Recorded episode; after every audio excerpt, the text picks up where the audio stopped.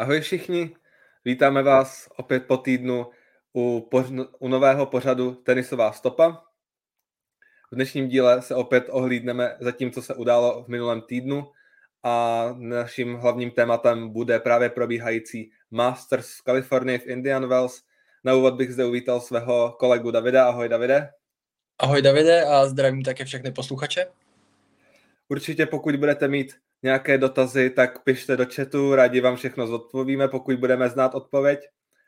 A na úvod bych ještě řekl, že sponzorem našeho pořadu je sásková kancelář Fortuna, u které se můžete zaregistrovat. Pro nově registrované máme speciální promokód Tiebreak a díky němu můžete získat bonus, bonus až 1300 korun. Pravidla tohoto bonusu najdete na jejich webových stránkách www.ifortuna.cz. Tak Davide, naše tradiční otázka, kdo udělal největší tenisovou stopu minulý týden? Tradiční eh, v druhém týdnu, takže po druhé samozřejmě.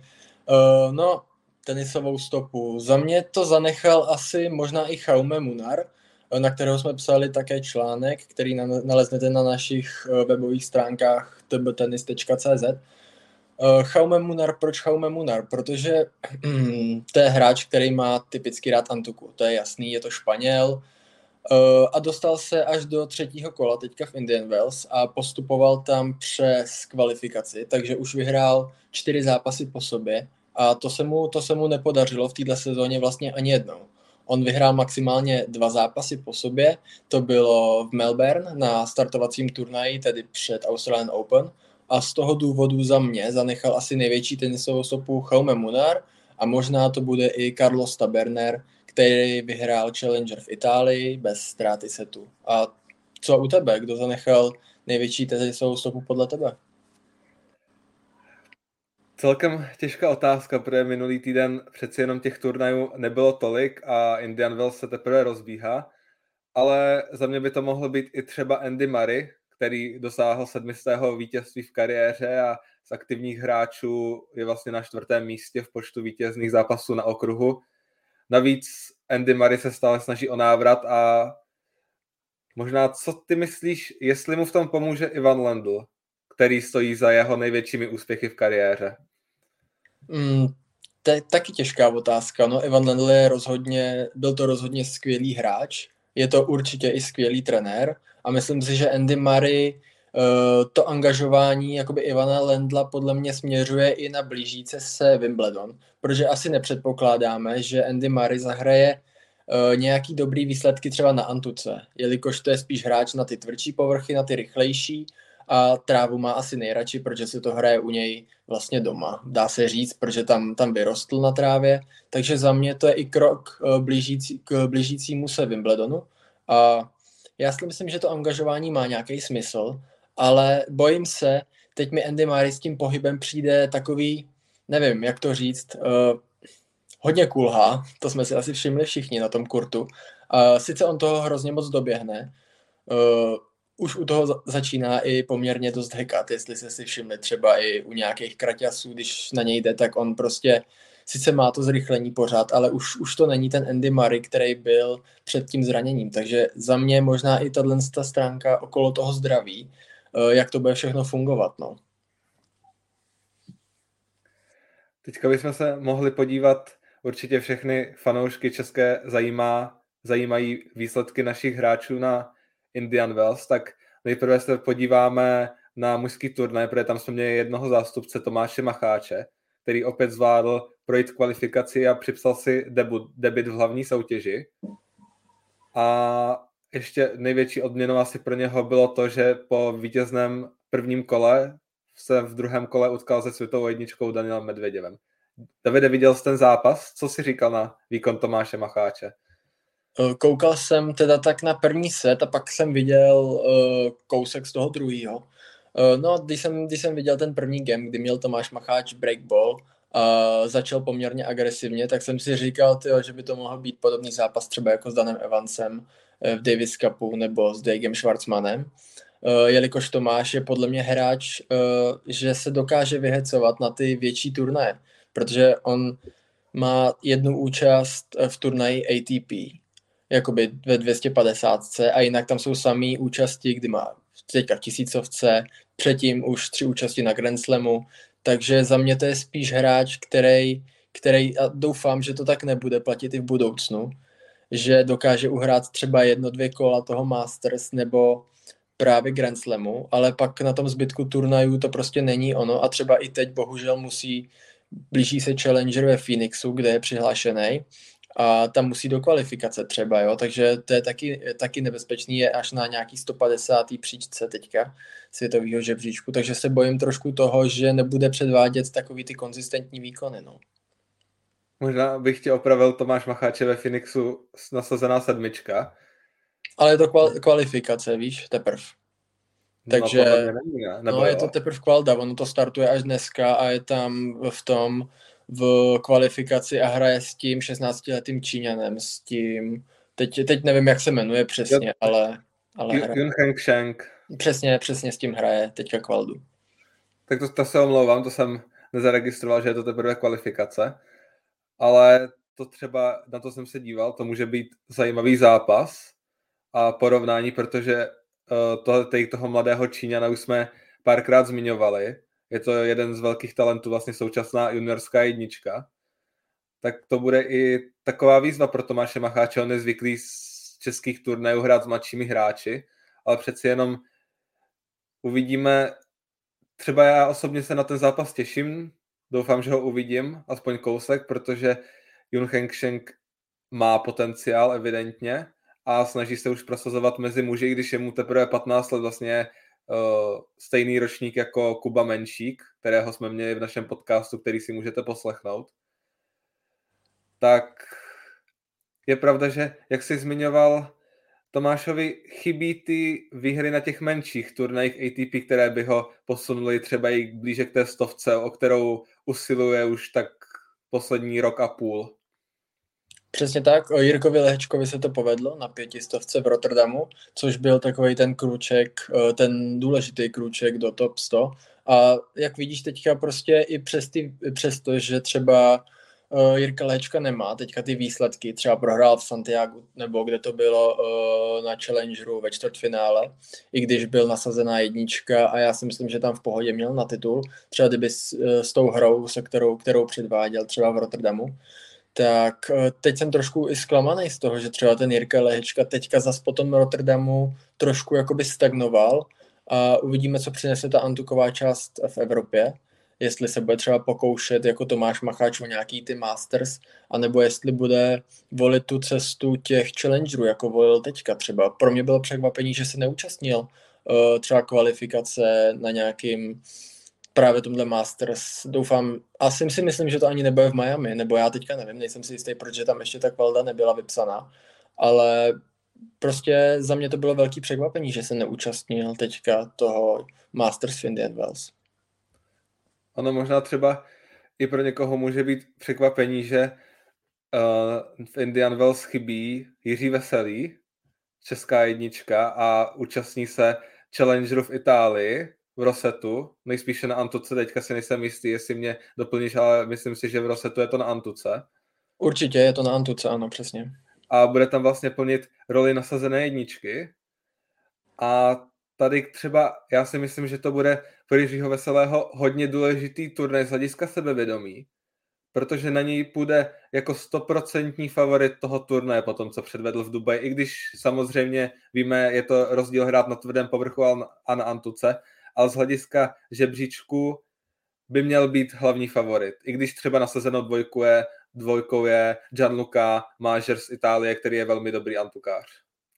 Určitě, jak říkáš, on tam asi půjde i možná z toho důvodu, že prostě se chce nějak rozehrát před tou antukovou sezónou v, Evrop- v Evropě a doufá i třeba v nějaký to Masters, třeba v Monte Carlo nebo v Římě, takže tam typuju, že se možná možná dostane s tím jeho rankingem i možná do hlavní soutěže, když při něm bude trošku štěstíčka stát. Uh, no, jak jsi říkal, on tam asi bude hlavně, hlavně důležitý, ten turnaj bude pro jeho uh, sebedůvěru, no. jestli, jestli to dokáže zopakovat, ty výkony z toho tvrdého povrchu, nebo jestli naváže na ty výkony předtím, tak uvidíme. Teďka se můžeme přesunout k ženskému turnaji, protože tam máme těch zástupky samozřejmě mnohem víc. A Určitě jako první bychom měli zmínit Karolínu Pliškovou, která se vlastně vrací po zranění, odehrál svůj první zápas, ve kterém narazila na Danku Kovinič z Černé hory. Zápas, který Karolína Plišková měla výborně rozehraný, vedla 6-2, 5-2. Sice teda nešla podávat na vítězství, ale chyběl jí jeden krůček. A pak najednou boom, 5-7 a následně ve třetím setu 6-4 prohrála. Tak Davide, co na to říká, že Karolína i tato dobře rozehraný zápas sice po dlouhé pauze, protože jsme ho neviděli vlastně od listopadu na kurtech v zápase, tak i tak asi měla vyhrát. Asi, asi, jak říkáš, za mě asi určitě, ale zas na druhou stranu Danka Kovinič v prvním kole porazila Gilles Teichmann ze Švýcarska, což je poměrně silná hráčka na tvrdý povrch. Eh, je taková sice nevyspytatelná, že dokáže zahrát, eh, pak zase přijde nějaký zklamání, ale za mě, za mě asi Karolina Plišková si to měla pohlídat, tenhle ten zápas, když už to měla tak dobře rozehraný. Ale, ale můžeme jenom spekulovat, jestli třeba tam nebyl nějaká prostě ztráta asi té herní praxe, což se potvrdilo, nebo prostě, že si třeba pak nevěřila v té koncovce těch setů, mohla tam hrát roli i nějaká únava, což samozřejmě se dá předpokládat s tím, že nehrála čtyři měsíce skoro soutěžní utkání. Takže za mě, za mě nevím. No já jsem pak viděl tu Danku Kovinič v dalším kole s Ludmilou Samsonovou. Chvíli jsem se na ten zápas koukal a, a Danka Kovinečně jako příjemně překvapila, protože ona tam hrála poměrně agresivně, takže si myslím, že i to, pokud hrála takhle s Karolinou Pliškou, protože se přiznám, že ten zápas jsem neviděl, uh, tak jestli hrála tam uh, tak agresivně jako s Ludmilou Samsonovou, tak si myslím, že to Karolině Plíškový moc nevonilo ten zápas a tomu výsledku, že to pak dokázala otočit, se ani moc nedivím.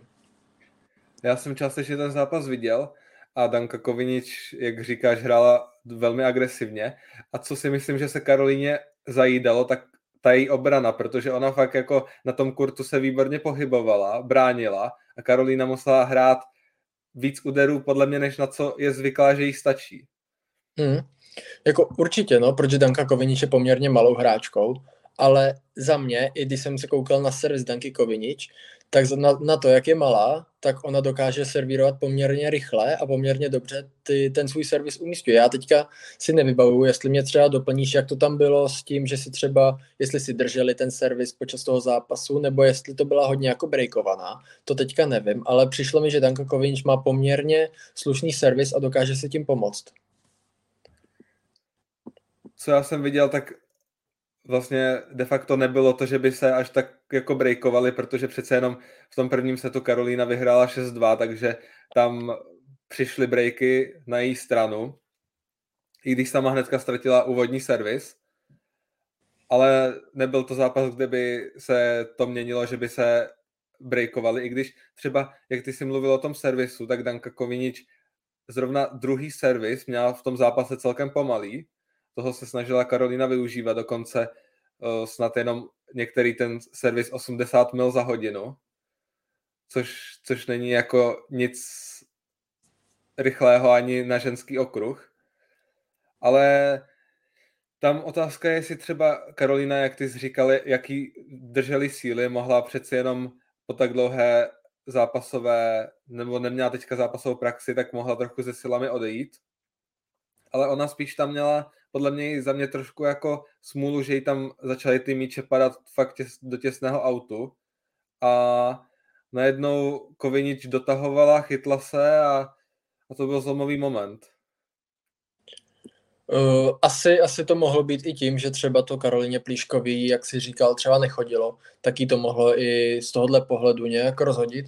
A bohužel pro českého fanouška, ale i bohužel pro Karolínu Plíškou teda vypadla hnedka v druhém kole, což, na což asi není úplně zvyklá, třeba na tom Masters, ale já si myslím, že se do toho postupně bude dostávat a že to bude lepší a lepší.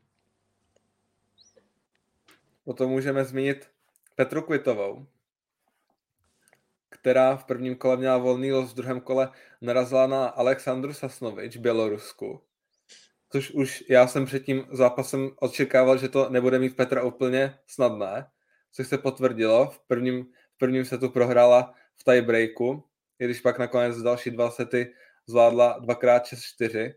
Tak co bys Davide řekl k tomuhle k zápasu?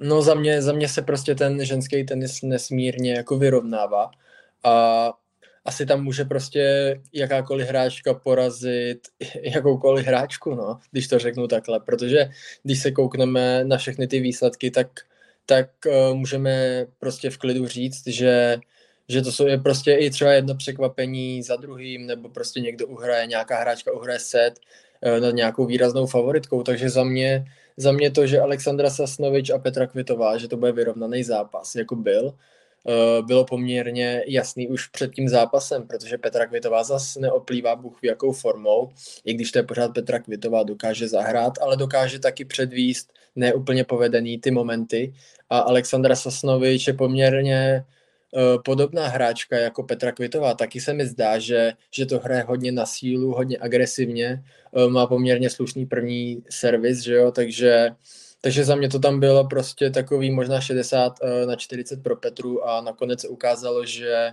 že asi zkušenosti z těch větších turnajů a s, eh, že byla po celou kariéru asi lépe postavenou hráčkou, takže že to zvítězilo. No.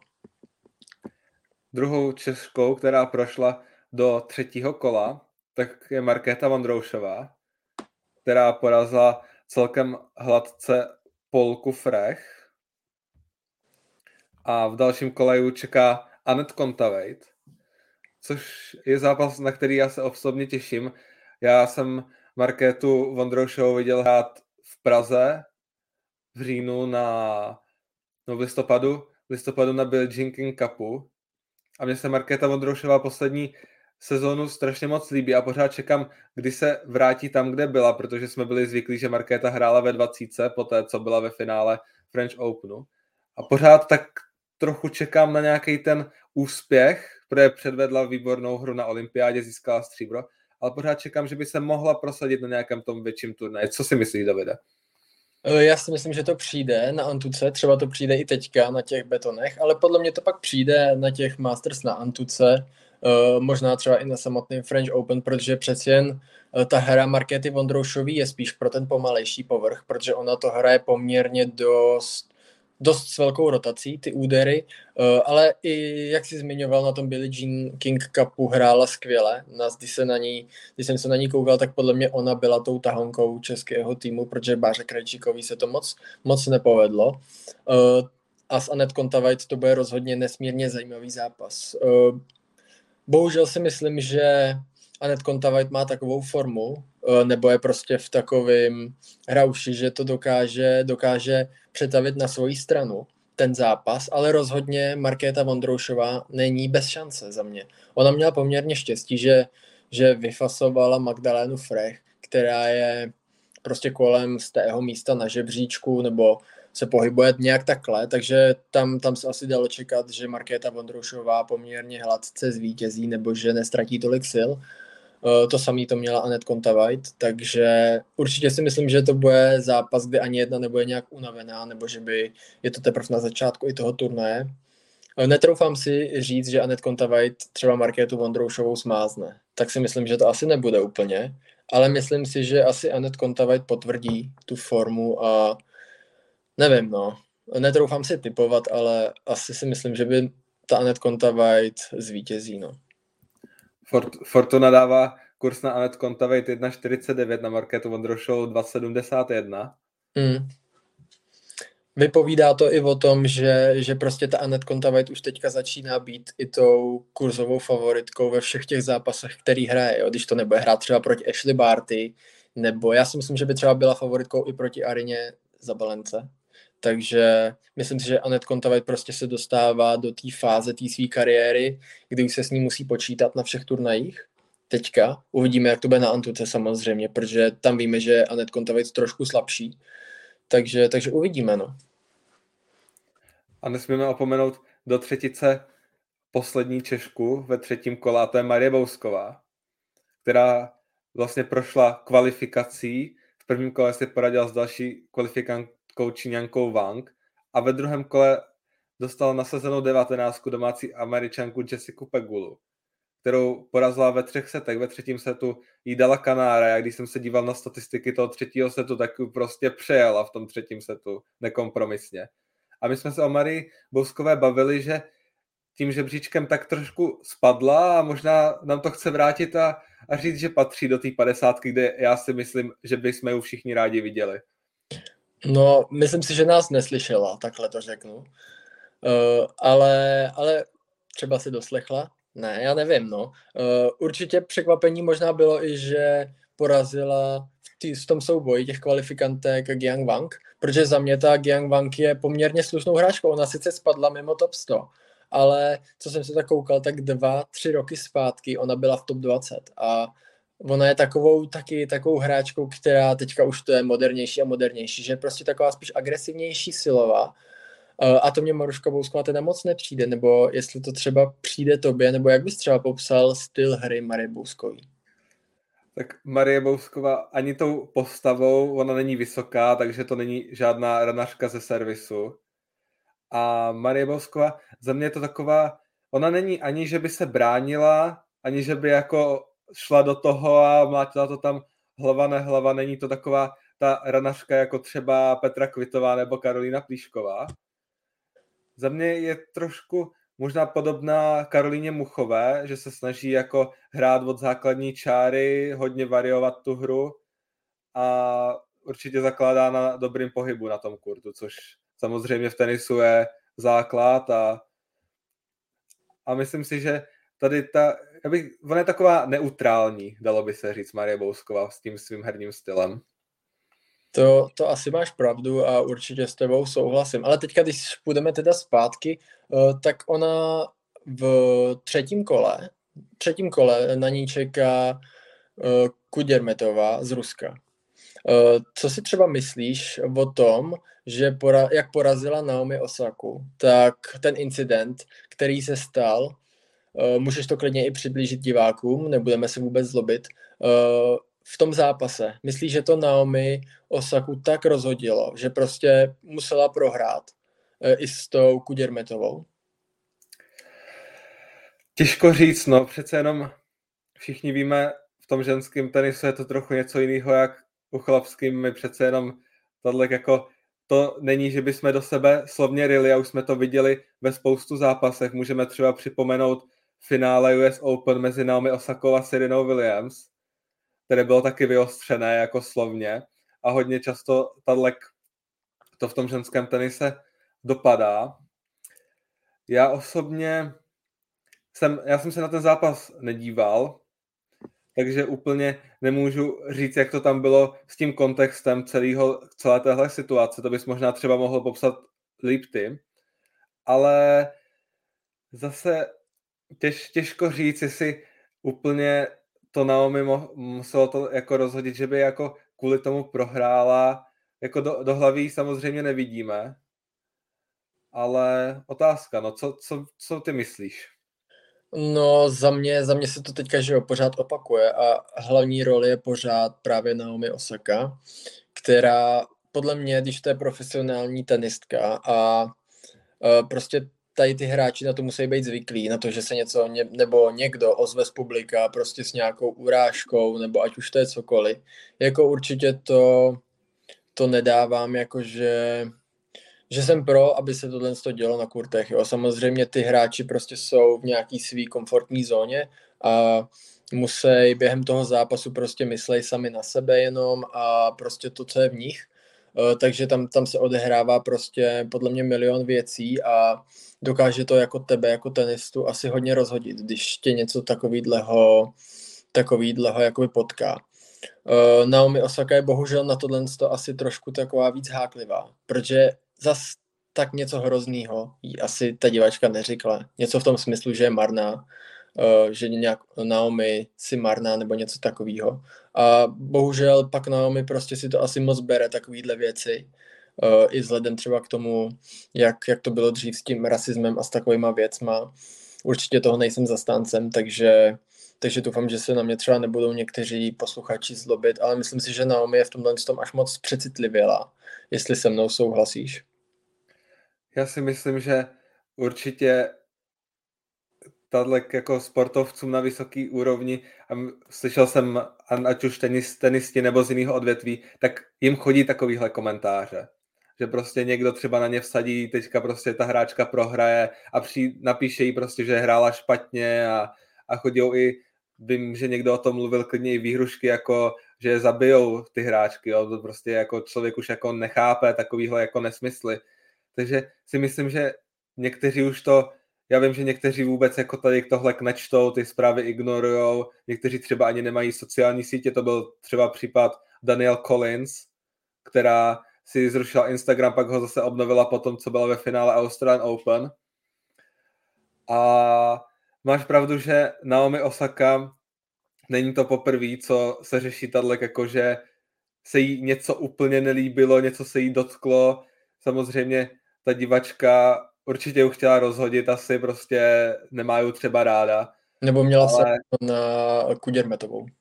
Cože? Že měla třeba sazeno na Kuděrmetovou a věděla, že to je, Naomi rozhodí, tak třeba to udělali z tohohle důvodu, že jo? Je, je to možný, ale zase jakože někdo vykřikne prostě jeden člověk, já nevím, mně to přijde, že bych to asi nechal být, no, ale tak nejsem Naomi Osaka, asi nevím, no, jestli, jestli to fakt to je, můžeme spekulovat, jestli opravdu za to, že prohrála, mohl tady ten výkřik.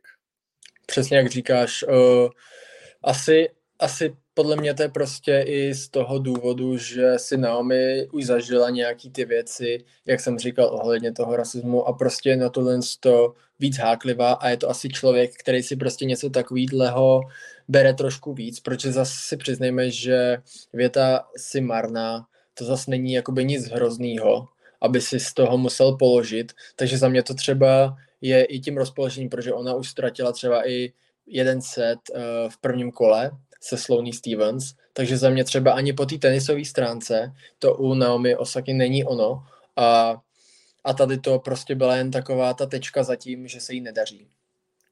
Já možná nevím, jestli ty víš, uh, kdy přesně v tom zápase to bylo, tady ten výkřik? Bohužel teďka přesně si to nepamatuju, ale tyjo, myslím si, že to, protože když pak když se podíváme na ten zápas, tak ten první set skončil 6-0. Takže za mě to bylo někdy během toho prvního setu, ale teďka fakt přesně nevím kdy.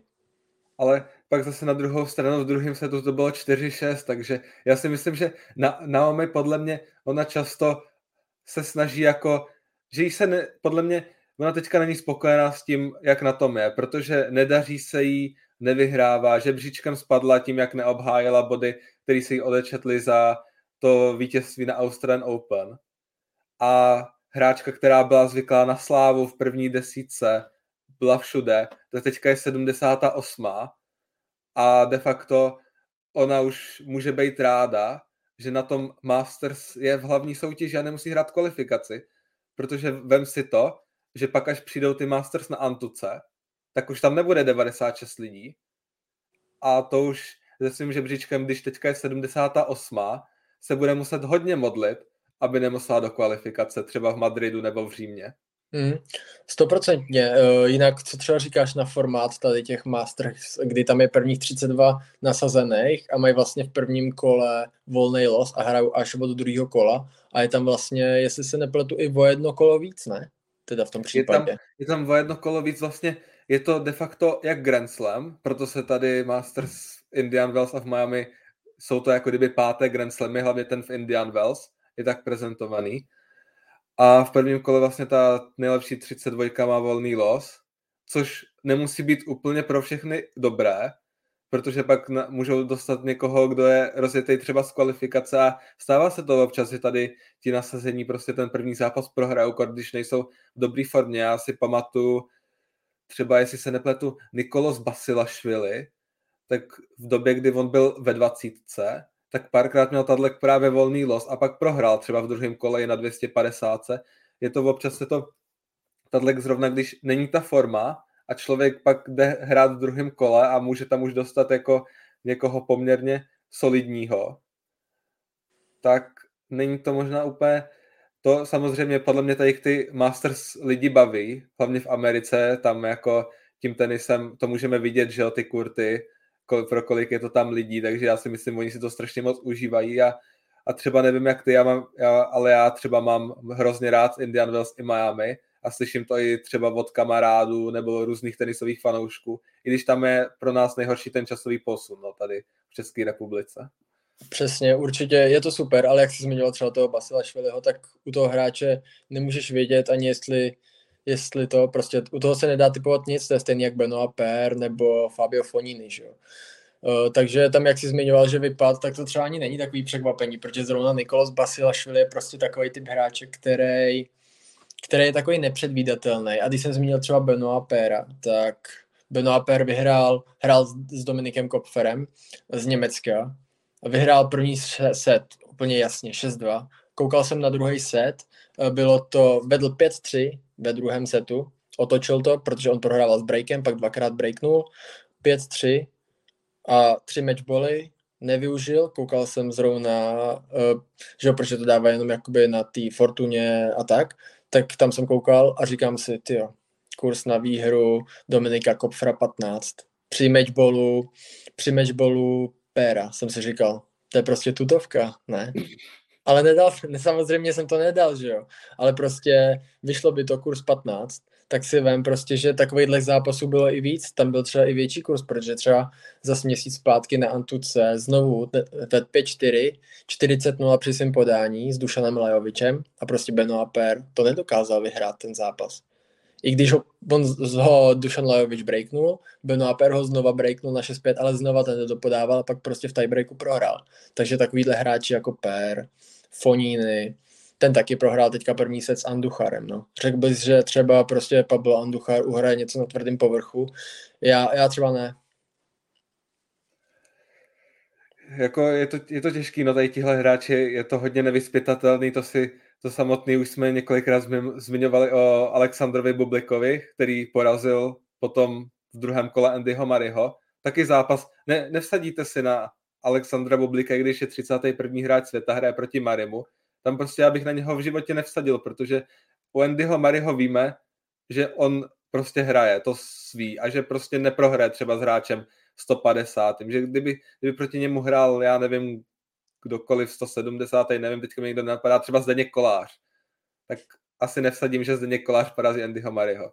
Ale kdyby Zdeněk Kolář hrál proti Alexandru Bublikovi, tak jako nemusí ho to bavit, že jo? Tady, a tady těch případů je víc a můžeme se bavit třeba i o Niku Kyriosovi, který vypadá to, že zase chytl ten drive do toho tenisu po tom, co Stanasim Kokinakisem vyhrál Australian Open, i když teďka vlastně ve čtyřce prohráli, hráli proti americkému páru Jack Sock, John Isner, což určitě, já jsem teda ten zápas neviděl, skončil v dvou setech, tuším 6-3-7-6, ale tam to muselo podle mě žít tom Indian Wells, tady tímhle zápasem. To určitě, no já jsem viděl eh, jenom takový sestřih krátký, kde byly asi takový ty ty nejlepší momenty a ten zápas prostě tady těch hráčů má všechno, protože třeba Jack Sock je velký kamarád s Nickem Kyriosem, takže tam to bylo i o takový vzájemný, že když třeba Nick Kyrios to, tu výměnu nějak ukončil tím, že smečoval třeba pod Jacka Soka, tak se tomu oba začali smát a prostě bylo to spíš v takovém kamarádském duchu, takže mně se třeba tohle to ohromně líbí na, to, na, tý, na těch čtyř hrách, že, že prostě tam to je spíš takový, že si, že si tam jdou zahrát třeba takovýhle hráči, berou to jako nějaký prostě něco jako trénink, i jako samozřejmě chtějí vyhrát, jo, třeba když to je Grand Slam nebo tohle to Masters, ale, ale teď mně přijde, že, že třeba právě Jack Sock s Johnem Isnerem prostě tvoří, tvoří poměrně dobrou dvojici a tam jsem asi očekával, že možná ten Kyrios s Kokinakisem to prohrajou. Ale jak jsi říkal, že Nick Kyrgios se dostává zpátky do formy, tak já doufám, že se do ní dostane a že se, že se dostane zpátky uh, do top 50. Já v to pevně věřím, že by to mohlo být klidně i tuhle sezónu, když se mu třeba povede, protože na trávě třeba hraje dobře, jo. Uh, takže tam třeba, když se mu povedou dva turnaje, třeba nějaká pětistovka, jak je třeba v Hale, nebo, nebo i v Queens Clubu, takže kdyby tam třeba došel do semifinále, finále, tak si myslím, že on se může posunout zpátky. No tam záleží teďka, že když vypadl z té elitní stovky, jak to bude na Wimbledonu, no, nebo tam podle mě bude muset hrát kvalifikaci a to pro něj podle mě úplně nebude. Já, já, si tuši, já, já tak trochu tuším, že na Wimbledonu by mohl dostat divokou kartu. Je, je to dost možný, no, protože teďka dostal divokou kartu i do Miami, takže tam bude hrát taky hlavní soutěž, ale já si teďka myslím prostě, že kdybychom třeba měli zmínit, tak teďka Kyrios hraje s Kasperem Rudem. Uh, je to teda třetí kolo a na Kyriose je na Fortuně kurz 2, což za mě proti Kasperu Rudovi, který je spíš tím Eh, typem hráče na pomalejší povrchy, protože na Antuce má nespočet titulů, tam, tam všichni vědí, že, že je prostě skvělý a že mu to tam jde. Ale na tom tvrdém povrchu to není úplně ono.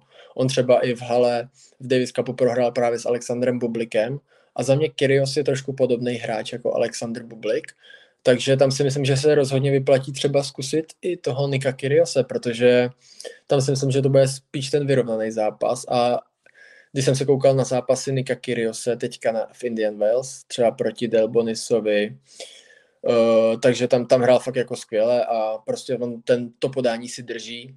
A navíc, když půjde ještě o hráče, který je v top desítce, tak tam si myslím, že o tu, o tu prostě nějakou, teď jestli mě doplníš, prostě nemůžu si vzpomenout na to slovo, ale od, prostě se tam bude snažit, no.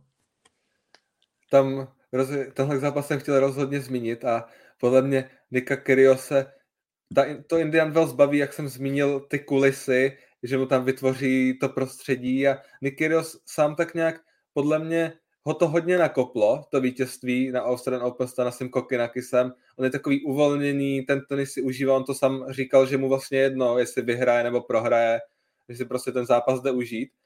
A Kasperut, rozhodně, jak ty jsi říkal, Kasperut, i tím, i svou postavou a tím, jak hraje, on je typický, prostě na tu Antuku se strašně hodí. Jak on není žádný vysoký hráč, má výborný pohyb, Kasperut rozhodně na tom kurtu se perfektně pohybuje. A na tom betonu je takový nevýrazný, ale viděli jsme minulý rok, že na betonu umí zahrát na konci sezóny, získal tam tituly, i díky tomu vlastně se dostal na turnaj mistrů, jestli se nepletu, a teďka vlastně v elitní osmičce žebříčku. A Kasperu tak nenápadně proplouvá a tohle bude rozhodně zajímavý zápas a uvidíme, jestli Nick Kyrgios Fortuna zjistila, že na Nika Kyrgiose už se vyplatí dát menší kurz, protože teďka se dostává do dobré formy a, a sám nevím, na koho bych si vsadil. Možná bych i vsadil na Nika Kyrgiose, přece jenom Kasperut zatím je takový nevýrazný v letošní sezóně za mě. No pozor, ty jsi zmiňoval, že je menší na Kyriose, ale on je větší ještě. Je to nějaký 2 ku 1,8, takže na Kyriose je 2, na Ruda 1,8. Ale myslím si, že třeba do, do zítra nebo do té doby oni mají hrát nějak eh, zítra ve 3 ráno nebo ve 4, takže se to asi posune. Tak si myslím, že se to vyrovná. Že to bude tak 50 na 50 Uh, rozhodně to bude zápas 50 na 50, jo. možná i něco, něco málo pro Ruda, protože přeci jen ten Nick Kyrgios je prostě svůj. Tam nevíme, jak se zrovna vyspí, ale asi spí teďka v pohodě, že jo, tak má novou přítelkyni, takže podle mě, podle mě mu to jako hodně dává teďka, protože na Instagramu jí sdílí pořád. Uh, takže podle mě je hodně jako zaláskovaný, takže si myslím, že, že i tohle je třeba pro něj, pro něj nějaký jakoby nějaký milník a, a je za tohle to určitě rád, protože on měl i takovou smůlu třeba na nějaký partnerky, nebo se hodně spekulovalo, jak se k ním chová a tak. Takže podle mě i, že v téhle že v dobrý psychické rovině znamená i to, že teďka třeba na tom Indian Wells klidně může dojít do čtvrtfinále nebo do semifinále. Dá se říct si nový impuls pro, pro Nika Kyriose. A ještě bych se rád zastavil u jednoho jména, a to je Jack Sock hráč, který byl světovou osmičkou, zahrál si na turnaji mistrů a pak de facto rok potom hráč bez žebříčku. To bylo, to bylo hodně, hodně takový smolný, no. On tam měl pár porážek, podle mě tam měl i nějaký zranění, ale nějak se mu nestopnul žebříček, nevím teď z jakého důvodu, možná na chvíli, jo, ale pak prostě měl dost porážek a prostě zešlo to, že, že neměl ani, ani to postavení na tom žebříčku. No. Pak, pak hrál na nějakém turnaji, to byla nějaký Delray Beach nebo něco takového, že tam dostal divokou kartu, tam vyhrál nad Radu Albotem, si myslím, že to bylo. Takže tam ho to dostalo zpátky na nějaký sedmistý místo. Uh, pak, pak musel po challengerech a teď je zpátky kolem toho 150. místa, možná se pohybuje i trošku vejš. Takže... 57. je současně. No, takže tak. Uh, já si myslím, že to je prostě hráč, který tam, když vidíš, jak hraje, tak on hraje víceméně pořád na levé straně kurtu, protože on to chce všechno obíhat na forehand, ten jeho backhand, ten jeho backhand není zas tak slavný, Uh, hodně se tomu vyhejbá při té hře, to je prostě vidět, jak, jak na tom kurtu stojí. Jo. To by si řekl, že to je hráč, který hraje třeba po první, po druhý tenis v životě, protože prostě hraje jenom na forehand, jenom na forehand a, a ten backhand, ten backhand prostě na ten se mu vůbec nechce. Ale za mě to je skvělý deblista, kdyby prostě hrál pravidelně debla a věnoval se tomu, tak za mě to je top, top pětka světová. A trošku v hloubi duše doufám, že se jednou spojí s Nikem Kyriosem a budou hrát toho debla spolu. Jako hráli třeba na Lever Cupu, tam jim to šlo neskutečně. To si myslím, že by jako mohl být hodně dobrý pár, to máš pravdu. Jack Sock s Nikem Kyriosem. Ty jsi tam zmiňoval, že se mu nezastavil ten žebříček, on měl smůlu, že tady tohle bylo, tuším, rok předtím, než byl covid, to, jak on spadl, takže to se ještě normálně odečítali body, takže on si vlastně, a pak měl i ten návrat tím pádem těžší, protože on se vracel v té době, kdy se ten žebříček pak zamrazil a teďka už přece jenom se dostal k tomu 150. místu a i se Stefanosem Cicipasem tam mu nechybělo moc, ve třech setech nakonec prohrál, ve třetím setu v tiebreaku, jestli se nepletu. Takže Jack Sock se možná vrací zase tam, kde určitě patří, protože to není hráč, který by měl být 150. na světě. No, stoprocentně ne, za mě, za mě to je hráč do top 50, ale zase, když se na něj teďka podíváš, tak je trošku oplácaný. Uh, asi, asi má rád jídlo, že jo, takže a to se mu ani nedivím, ale prostě mi teďka přijde, že jako on sice jako je ve formě jako tenisový, ale že by to bylo nějaký po té fyziologické stránce u něj na, na, na jedničku s hvězdičkou, to podle mě není, no. On je fakt, když si, když si všimneš a koukáš se na jeho zápas, tak je prostě podle mě trošku, trošku při těle a třeba i to mu trošku schází uh, se dostat ještě vejš, protože on hraje skvěle s tím Stefanosem Cicipasem, fakt jako hrál neskutečně. Tam, tam bylo třeba i párkrát vidět, jak, jak hrál hodně třeba na té levé straně kurtu a Stefanos Cicipas má šikovnej ten, ten třeba jednoručný backend, tak prostě ho tam párkrát vyškolil s tím, že mu to dal počáře a prostě Jack Sock s tím nemohl nic dělat, takže to byly takové jako střípky z toho zápasu, že to třeba takhle párkrát bylo. Ale jinak si myslím, jak jsi říkal, že to je hráč na hodně vyšší úroveň, než je kolem 150. místa. Když se podíváme ještě na ty výsledky, tak já bych vypíchnul zápas, který já jsem viděl a za mě to byl možná dosavat nejlepší, nebo divácky určitě jeden z nejzajímavějších zápasů, a to zápas Sebastiana Kordy s Rafaelem Nadalem. Já nevím, jestli se na tento zápas díval, já jsem kvůli tomu nešel v sobotu spát, takže...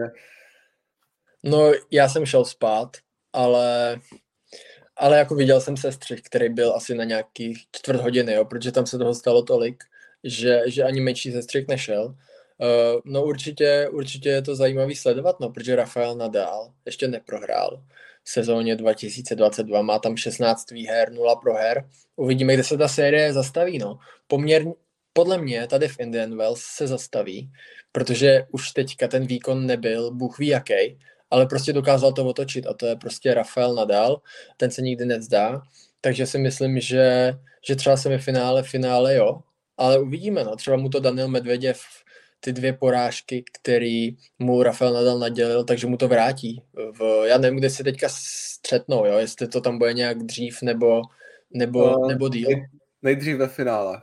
Nejdřív ve finále, takže si myslím, že finále Medveděv Nadal je poměrně hodně pravděpodobný a tam to zase bude 50 na 50, no. Mohlo by být čtvrtfinále Nadal, Nadal Šapovalov, což jsme viděli, co proti němu Denis Čapovalov předvedl na Australian Open, kdy já už jsem za stavu 2-0 nečekal, že prostě Rafael Nadal to otočí, otočil, ale i když Denis Čapovalov hraje s Riley Opelkou, to je taky zápas, na který já se třeba těším a určitě Denis Šapovalov není jasný favorit.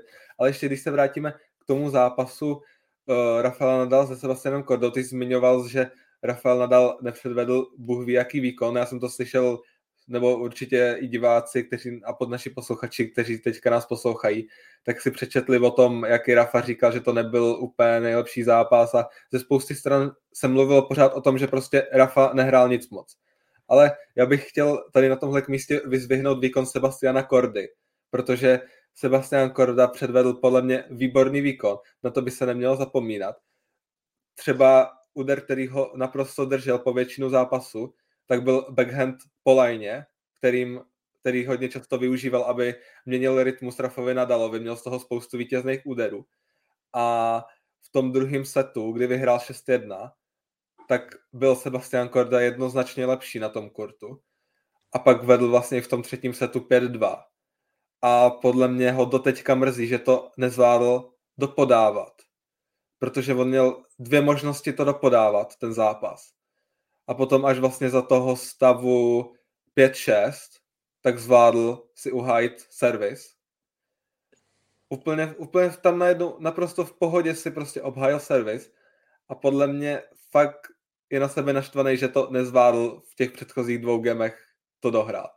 No jako, jo, jako by máš pravdu, co na to říct, to je prostě, prostě tenis to nepochopíš, no, že jednou si ten hráč udrží ku nule, po druhý ku nule ztratí, to máš prostě, to je, to je seš jak na vlnách, že jo? tam seš jednou nahoře, jednou dole a může to platit tak, že pět minut prostě se ti daří, pak se ti půl hodiny prostě ne, nevyvede ani jedna hra, dostaneš kanára, že jo? To je prostě, prostě když sám ten tenis hraješ, že jo? takže to víš, že, že to tam prostě, tam prostě rozhodují maličkosti, jo. A tam se ani třeba nedá tvrdit to, že by Rafael Nadal nějak zapnul nebo hrál líp, že jo. Tam prostě podle mě ten Sebastian Korda tam se ukázal, že ještě není tak zkušený, i když on má poměrně jako slušný podání, že jo, na tvrdém povrchu tam uhrává hodně bodů z podání, eh, především z prvního teda, že jo, a jak si říkal, že ho držel ten backend po lajně, to bylo v sestřihu taky patrný vidět, že, že těch úderů tam měl několik takhle. Takže nevím, co se tam mohlo stát, no. Asi třeba prostě taková ta mladá nerozvážnost, kdy, kdy prostě si myslel, nebo já nevím, jestli to dokáže říct, že si myslel, že to má v kapse, jo, za stavu 5-2, i když je to tenis, že jo, tam nemáš v kapse, ani když vedeš 5-0 a 40-0, že jo, takže nevím, co se tam fakt mohlo stát, ale určitě, jak jsi říkal, tak toho Sebastian Korda asi bude dlouho litovat. Dobře na to narážíš, to je možná zajímavý divákům přiblížit, já to můžu z vlastní zkušenosti.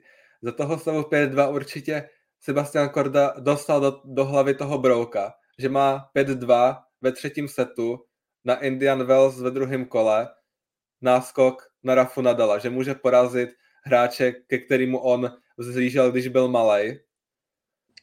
Protože on sám to, myslím, zmiňoval už, když se s Rafou Nadalem potkali na French Openu, že to pro něho byl velký zápas. A teďka vlastně při jejich druhém střetnutí, jestli se nepletu, doufám, že se nepletu, že to bylo teďka po druhý, po tom French Open, tak najednou výst 5-2, zrovna v době, kdy Rafa Nadal je a mně se to těžko říká, ale Rafa Nadal je prostě v životní formě, ve 36 letech má životní formu, už jsme to říkali 16-0 letos. Takže tam možná mu mohl naskočit ten brouk do hlavy a já když jsem to viděl, tak Rafa Nadal za mě je to hráč, který to prostě nevzdává. Rafa Nadal prostě tam nechá všechno do poslední, do poslední chvíle. Sebastian Korda hrál pořád to stejný. On se pořád tlačil na síť, jak mu to vycházelo ale prostě Rafa ho najednou začal prohazovat, fakt tam bojoval, pravá, levá, běhal, až jsem jako čuměl, jak fakt jako nechce prostě prohrát. Jo, jak říkáš, no, tak Rafa Nadal ten se prostě nikdy nezdá a má to možná i z toho, že prostě vychovávaný na té antuce a tam, tam se to dvakrát uh, nevyplatí něco vzdát, že jo. Tam prostě, tam prostě můžeš to otočit z jakýhokoliv výsledku na té antuce. Na tom tvrdém povrchu už to je o něco těžší, že jo? tam přece jen už trošku víc rozhoduje to podání, který ty přední hráči a ty vyšší hráči, jako Sebastian Korda je určitě, tak ho mají prostě poměrně dobrý. Ale i teďka byl to prostě outsider. To si řekněme, že Sebastian Korda byl outsider, ale i přesto uhrál set. Ale co třeba říkáš i na ty ostatní výsledky, protože prostě třeba Matteo Berrettini ztratil set s Holgerem Runem, Marin Čilič je venku, ten zase prohrál s, s Milmirem Kecmanovičem, Ožr Aliasim je venku, pozor, Alexander Zverev vypad s Tomi Polem, to bylo 2-0 do, kon, mm, 2-1 na sety, promiň, 2-1 na sety. A třeba i Aslan Karacev, ten zase vypadl se Stevenem Johnsonem. A to bylo 2-0 na sety. A tam prostě si Aslan Karacev ani neškrt, protože na ten zápas jsem koukal poměrně na celý uh, a hrozně mě to překvapilo, že Aslan Karacev prostě neporazil Steva Johnsona. Tak jak, jak vnímáš třeba tyhle ty výsledky? Je, může to být třeba i z toho, jak jsi říkal, že třeba jsou nerozehraný a ty ostatní hráči prostě už tam mají za sebou ten jeden zápas, je to tam specifický, že jo, je to tam prostě v poušti, tam máš uh, třeba hrajou večer, tak už tam je podle mě zimnějc, protože když jsem se koukal, tak oni tam prostě ty lidi na tribuně nosí třeba i mikiny, i bundy k večeru, tak jak třeba vnímáš tyhle ty výsledky? Už takový poslední téma, nakousněme jenom. Dobře to zmiňuješ, já jsem chtěl ještě dodat, že pokud by měli naši posluchači zájem, tak blížíme se ke konci našeho vysílání. Určitě pošlete dotazy, můžeme vám to zodpovědět, než skončíme. A tady tyhle zápasy, zrovna zmiňuješ zápasy, který jsem chtěl já ještě taky nakousnout ke konci. Protože já už jsem to tady párkrát zmínil, Miomir Kecmanovič, to je hráč, který mě teďka nějak přirostl k srdci, mně se strašně líbí jeho hra, už od Australian Open a Marin Čilič to stejný. A to byl podle mě zápas, kde jsem čekal, že to bude vyrovnaný, protože Miomir Kecmanovič hraje velmi dobře na tom tvrdém povrchu, i když třeba na rozdíl od Marina Čiliče zvolil tu cestu těch antokových turnajů v Jižní Americe. Zase naopak se zžil s tím prostředím a s tím časovým posunem, že tohle možná pro něho mohlo být jednodušší. Takže tam jsem čekal, že to bude vyrovnaný zápas. Pak Botič van de Zandschulp proti Felixu Ožeru aliasemovi. My víme, že Felix na, roz, Felix i Denis Šapovalov občas mají tady ty výkyvy, že jsou schopni prohrát. Navíc o, o Fande Cančulpovi jsme mluvili, že je to poměrně hráč vyrovnaný. Najednou se dostal, teďka je kolem 50 na žebříčku a ten beton je prostě pro něho jako povrch, kde on hraje dobře. Ale když už si zmiňoval třeba Matteo Berettini, ztratil se s Holgerem Runem, což je hráč spíš na Antuku a zatím se tak jako prezentovali ty největší vlastně výsledky, sbíral na Antuce, tak Matteo Berettini. Ono se to občas stává, že tady tihle hráči ztratí ten set. I na Grand Slamech to vidíme, že vyhrajou 3-1. Třeba když Jirka Lehečka získal set proti Grigoru Dimitrovovi, který, což je taky zajímavý příběh, to už jenom tak jako zmíním, že vlastně díky odhlášení Novaka Djokoviče Grigor Dimitrov jako nasazená 33 zabral jeho místo, takže si tak jako tím spotkem pluje a třeba předvede něco jako Miomir Kecmanovič už je vlastně ve třetím kole a teďka podívám se, s kým hraje, to si teď nejsem jistý, s Alexandrem Boblikem, což teda jako zápas, na který já bych osobně nevsázel ani na jednoho, protože Grigor Dimitrov to je taky, taky hráč, který když jako mu to nejde, tak rozmlátí raketu klidně, to známe. No a teďka nevím, který říkal ten poslední zápas, ještě jestli jsem něco nezmínil. Ještě, ještě venku Aleksandr Zverev, že jo? Aleksandr, o, o Aleksandru Zverevovi si pamatuju, že jsme mluvili minulý týden, že tak nějak jako Aleksandr Zverev neprožíval zrovna nejlepší období kariéry a já sám si osobně myslím, že to hodně udělalo na, na jeho psychiku to, jak se začal mluvit o tom, že když vyhraje Australian Open, bude světová jednička. To si mm. myslím, že bylo fakt na jeho psychiku, že to možná neunesl. Já už jsem to tady zmiňoval i předtím. No a pak samozřejmě všichni, nebo asi tenisoví fanoušci ví, co se stalo v Acapulku a, ten, a to, jak rozmátil vlastně o ten Empire, tu raketu, za což má roční podmínku. On sám teda uznal, Aleksandr Zverev, že to byla jeho největší chyba v životě. O tom si můžete přečíst na našem webu, pokud vás to víc zajímá. Napsali jsme o tom článek, stejně tak jsem chtěl zmínit, že jsme napsali článek, Ježiši, o čem teďka tak, tak ne, ale vím, že jsme se o něčem bavili a my jsme o tom taky psali. Něco, co zmiňoval ty. Asi, že jo, Naomi Osaka, jak měla ten... O Naomi Osace určitě, tam se můžete dočíst. No, takže Alexander Zverev, já jsem se na to díval, byl to poměrně vyrovnaný zápas s Tommy Paulem a třeba mě ve statistikách zaujalo, že Tommy Paul uhrál hodně míčů po druhém servisu. Mm, nevím, čím to může být, třeba tam, třeba tam házel víc rotace a tím pádem třeba Aleksandr Zverev, pro něj to nebylo tak, tak lehké třeba přijmout a třeba mu dělá větší problém nějaký pomalejší servis než nějaký rychlejší. tak to taky může být v tenise, že prostě někomu sedí to, někomu zase něco. Takže určitě podle mě to bylo překvapení, ale zase jako Tommy Paul v té Americe on dokáže zahrát, to se ví, ale určitě se nedalo typovat, že by porazil Alexandra Zvereva. Uh, I když i předtím prostě Alexander Zverev prostě v tom Acapulku třeba ztratil set i s Jensenem Brooksbym. Takže ale asi Alexander Zverev neprožívá to nejlepší období jeho kariéry, jak si říkal. A možná na závěr, Davide, mám pro tebe takovou speciální otázku. Koho bys viděl jak v mužském, tak v ženském turnaji jako černého koně? Kdo by mohl překvapit a dokráčet hodně daleko? Mm, to jako netuším. Je to těžký, těžký nějak, nějak na to reagovat nebo, nebo to zmiňovat eh, jako černého koně.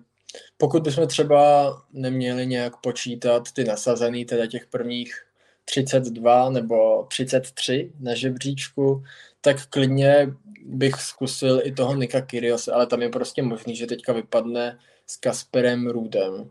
Eh, jinak si myslím, že, že tam žádný třeba překvapení nebude, protože Daniel Medveděv tam hrál to první kolo poměrně slušně s Tomášem Macháčem a Rafael Nadal tam asi taky bude poměrně prostě si myslím, že to finále bude zase Rafael Nadal, Daniel Medveděv, ale, ale třeba, třeba se pletu a bude to úplně jinak a přijde tam nějaký překvapení. Třeba i jako za černého koně by se třeba dal považovat i Carlos Alcaraz, který hraje dnes s Robertem Bautistou a Gutem a myslím si, že tam ho porazí a pak uvidíme, kam dojde, no, protože on je na tom tvrdém povrchu taky poměrně slušný. A v tom ženským, tyjo, tak to je, to je ještě těžší. Uh, skvěle hrála třeba Shelby Rogers, ta hra teďka Fernandez a třeba na Shelby Rogers je kurz na Fortuně 2.18 a Shelby Rogers je v té kladné bilanci v té profi kariéře 2.0, takže tam se taky rozhodně třeba e, vyplatí zkusit Shelby Rogers. Jinak nevím, třeba kdo by mohl zahrát, no. Petra Kvitová to teď bude mít těžký, ta hra je s Máry Sakary, si myslím. Mm-hmm. Ano, je to tak. A Markéta Vondroušová to bude mít taky těžký.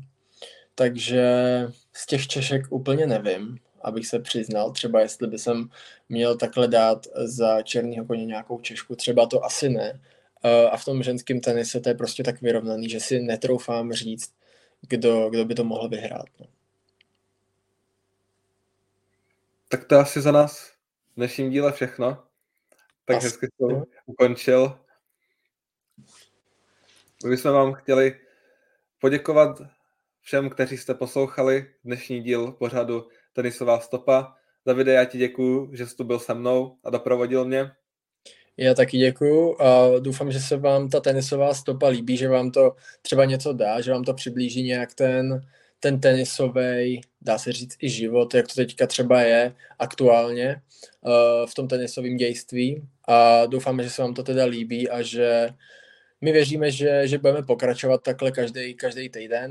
Třeba někdy se stane, že ani jeden z nás nebude moc a tak, tak prostě to budeme muset ožilit, ale jinak takhle v pondělí můžete počítat, že by to mělo vycházet, teda mělo by to být live pravidelně. Určitě pište komentáře, můžete klidně i v průběhu týdne pod video. My to budeme sbírat, pak to můžeme další týden probrat, co vás bude zajímat klidně pište i postřehy, co bychom zde mohli rozebírat, co by se vám líbilo a, a my se s vámi loučíme. Děkujeme za pozornost, mějte krásný týden. Naslyšenou. Ministerstvo financí varuje, účastí na hazardní hře může vzniknout závislost. Zákaz účasti osob mladších 18 let na hazardní hře.